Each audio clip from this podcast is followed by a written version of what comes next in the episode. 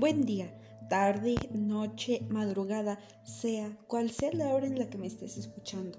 Este capítulo habla sobre la violencia de género en México. Espero te guste. Iniciamos. Una vez que se habla de maltrato de género, se suele hacer hincapié en los casos de abuso contra la dama, contra la mujer. Tienen la posibilidad de ser agresiones físicas o psicológicas, que son realizadas en ausencia de valores y que terminan por perjudicar la identidad del individuo afectado. Asimismo, implica una secuencia de efectos negativos para el equilibrio social de cualquier territorio. Así, se necesita tener un claro su criterio y alcances, puesto que otro modo estaremos tergiversando la verdad de unos inconvenientes más frecuentes en el planeta presente. Antes que nada, hablamos de términos que es usado para diferenciar los actos de maltrato que son motivados por el género de una cierta persona, no siendo exclusivo de hombres o mujeres aunque además tiene la posibilidad de suceder en funcionalidad de un conjunto de gente. Aquello involucra cada una de esas protestas que poseen como fin provocar sufrimiento de alguna forma, así sea físicamente, por medio de amenazas o represión.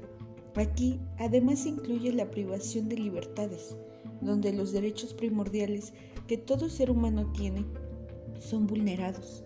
Lo anteriormente dicho está presente en diferentes puntos de la vida diaria, conformado parte de la sociedad y la política.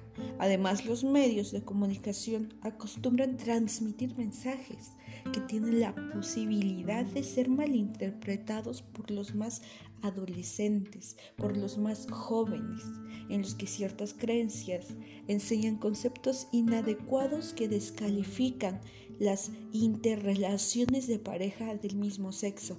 De la misma forma, la violencia de género es algo que pertenece a muchas familias, al margen de sus creencias o poder adquisitivo.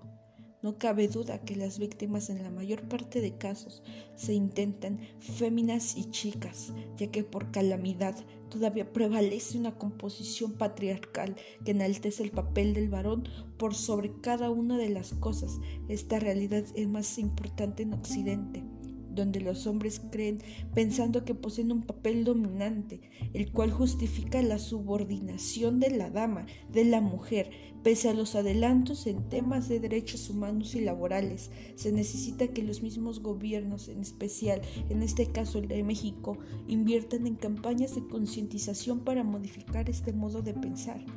En territorios como ya lo mencioné antes, México, hay preocupantes niveles de aprobación sobre la violencia de género en las interrelaciones matrimoniales.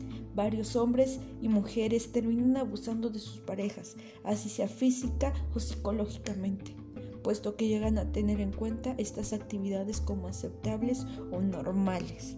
En conclusión, solo queda pensar sobre qué probables resoluciones reales tienen la posibilidad de proponer al respecto.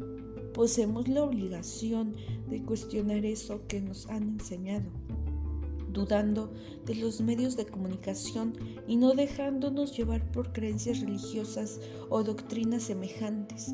Asimismo, se debería reclamar al Estado que establezca políticas efectivas que aborden el problema. La violencia de género no posee sitio en una sociedad que aspire a la justicia e equidad entre toda la gente. Muchas gracias por haberme escuchado y llegar al último de este podcast. Espero te haya servido para fines informativos y si conoces a alguien no dudes en pedir ayuda al 016, que es una línea en México exclusiva para estos casos. Sin más, me despido deseándote un excelente día y un buen futuro. Hasta la próxima.